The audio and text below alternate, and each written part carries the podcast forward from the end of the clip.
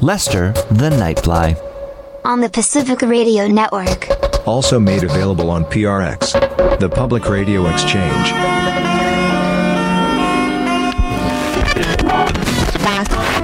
All Hit Radio.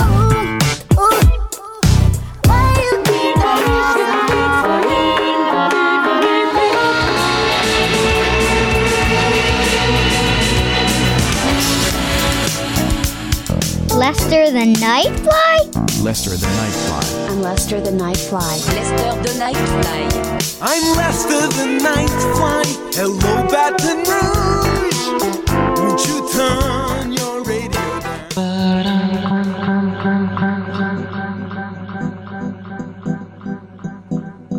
The Most Dangerous Game by Richard Connell. Part 1 ba ba ba ba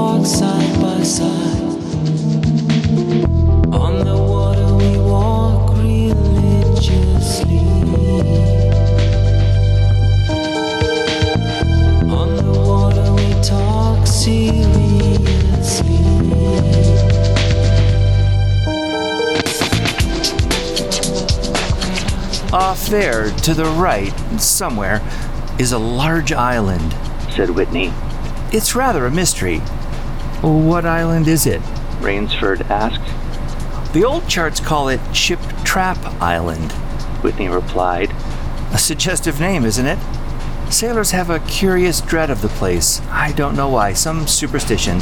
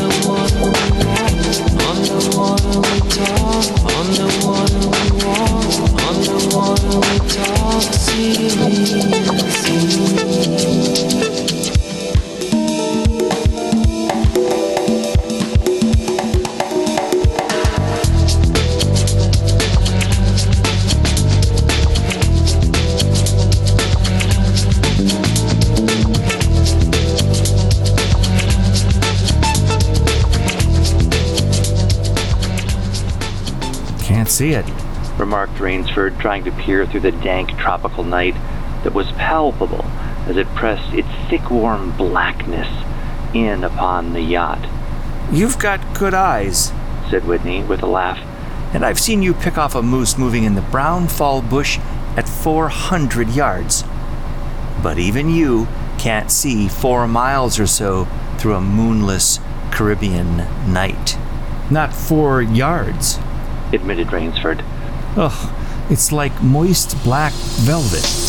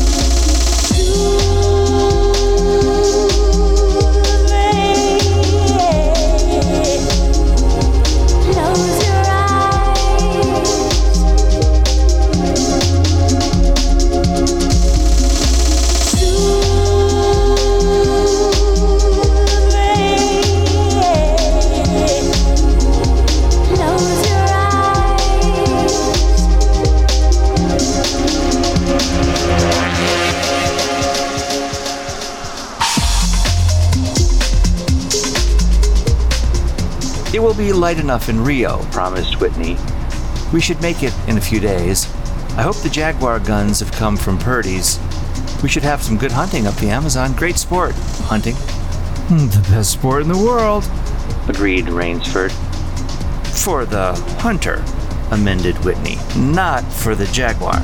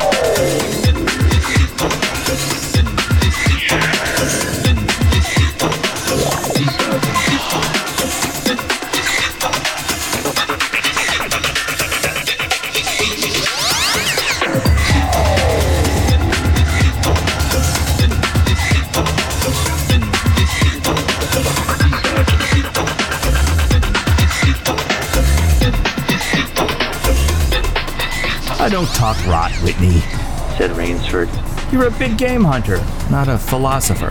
Who cares how a jaguar feels? Perhaps the jaguar does? Observed Whitney. Nah, they've no understanding. Even so, I rather think they understand one thing fear. The fear of pain and the fear of death. Nonsense. Laughed Rainsford. This hot weather is making you soft, Whitney. Be a realist. The world is made up of two classes the hunters and the huntees. Luckily, you and I are hunters.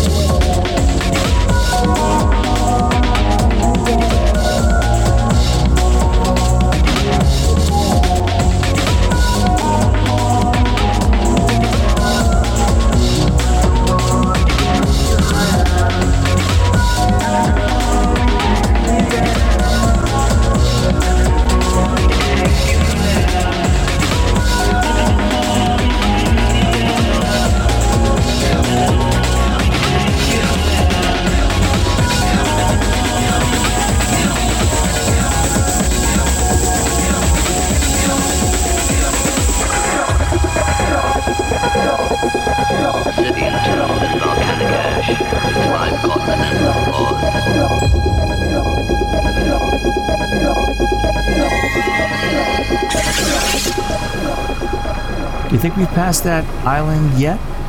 I can't tell in the dark. I hope so. Why? asked Rainsford. The place has a reputation, a bad one. Cannibals? suggested Rainsford. Hardly. Even cannibals wouldn't live in such a god-forsaken place. But it's gotten into sailor lore somehow. Didn't you notice that the crew's nerves seemed a bit jumpy today? They were a bit strange now you mention it. Even Captain Nielsen.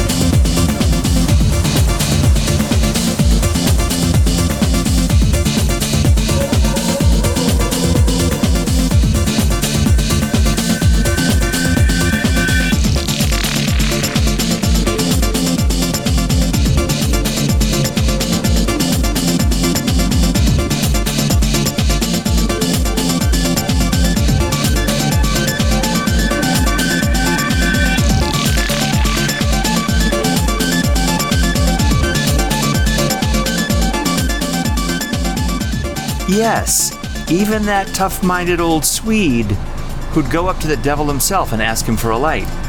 Those fishy blue eyes held a look I never saw there before. All I could get out of him was The place has an evil name among seafaring men, sir. Then he said to me very gravely, Don't you feel anything? As if the air about us was actually poisonous. Now, you mustn't laugh when I tell you this. I did feel something like a sudden chill. There was no breeze. The sea was as flat as a plate glass window. We were drawing near the island then. What I felt was a a mental chill, a sort of sudden dread. Pure imagination. said Rainsford.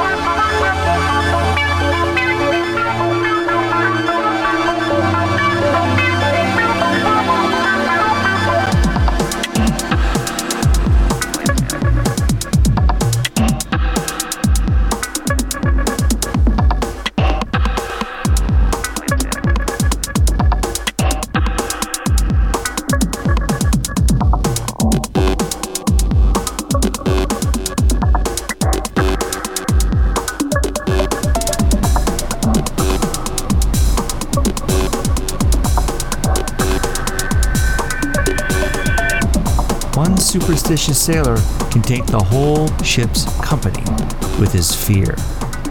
Maybe. But sometimes I think sailors have an extra sense that tells them when they are in danger. Sometimes I think evil is a tangible thing with wavelengths, just as sound and light have. An evil place can, so to speak, broadcast vibrations of evil. Anyhow, I'm glad we're getting out of this zone.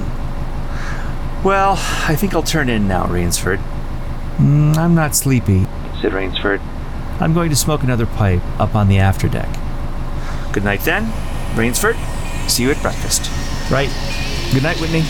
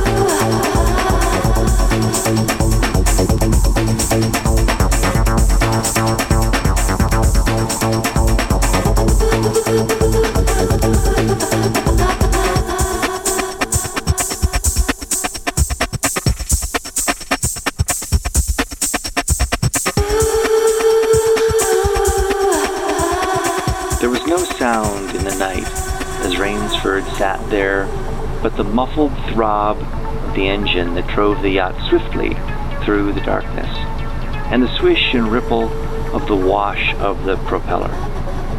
Rainsford, reclining in a steamer chair, indolently puffed on his favorite briar.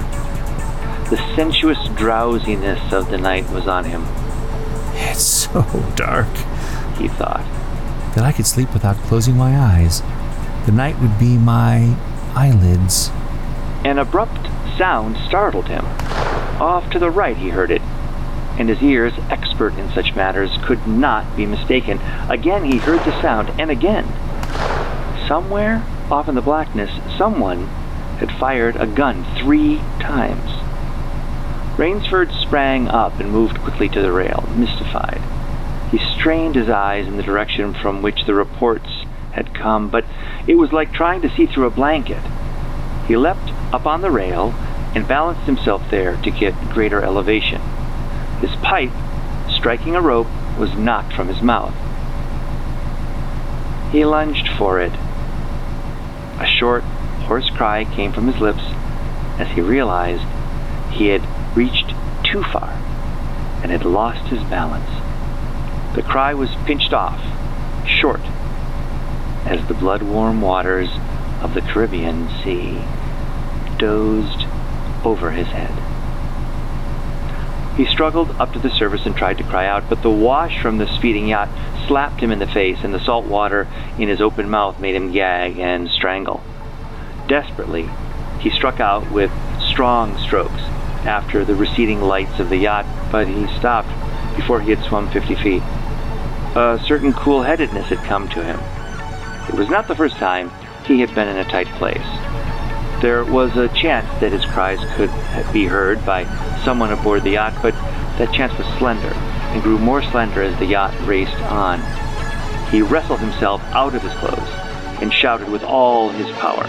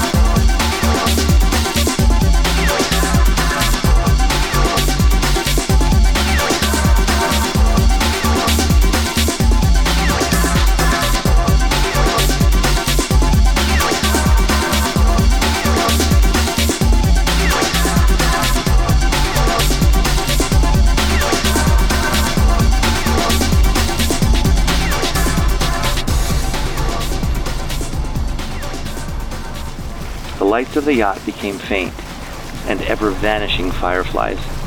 Then they were blotted out entirely by the night. Rainsford remembered the shot. They had come from the right, and doggedly he swam in that direction, swimming with slow, deliberate strokes, conserving his strength. For a seemingly endless time, he fought the sea. He began to count his strokes. He could do possibly a hundred more, and then Rainsford heard a sound. It came out of the darkness, a high screaming sound, the sound of an animal in an extremity of anguish and terror. He did not recognize the animal that made the sound. He did not try to. With a fresh vitality, he swam toward the sound. He heard it again. Then it was cut short by another noise.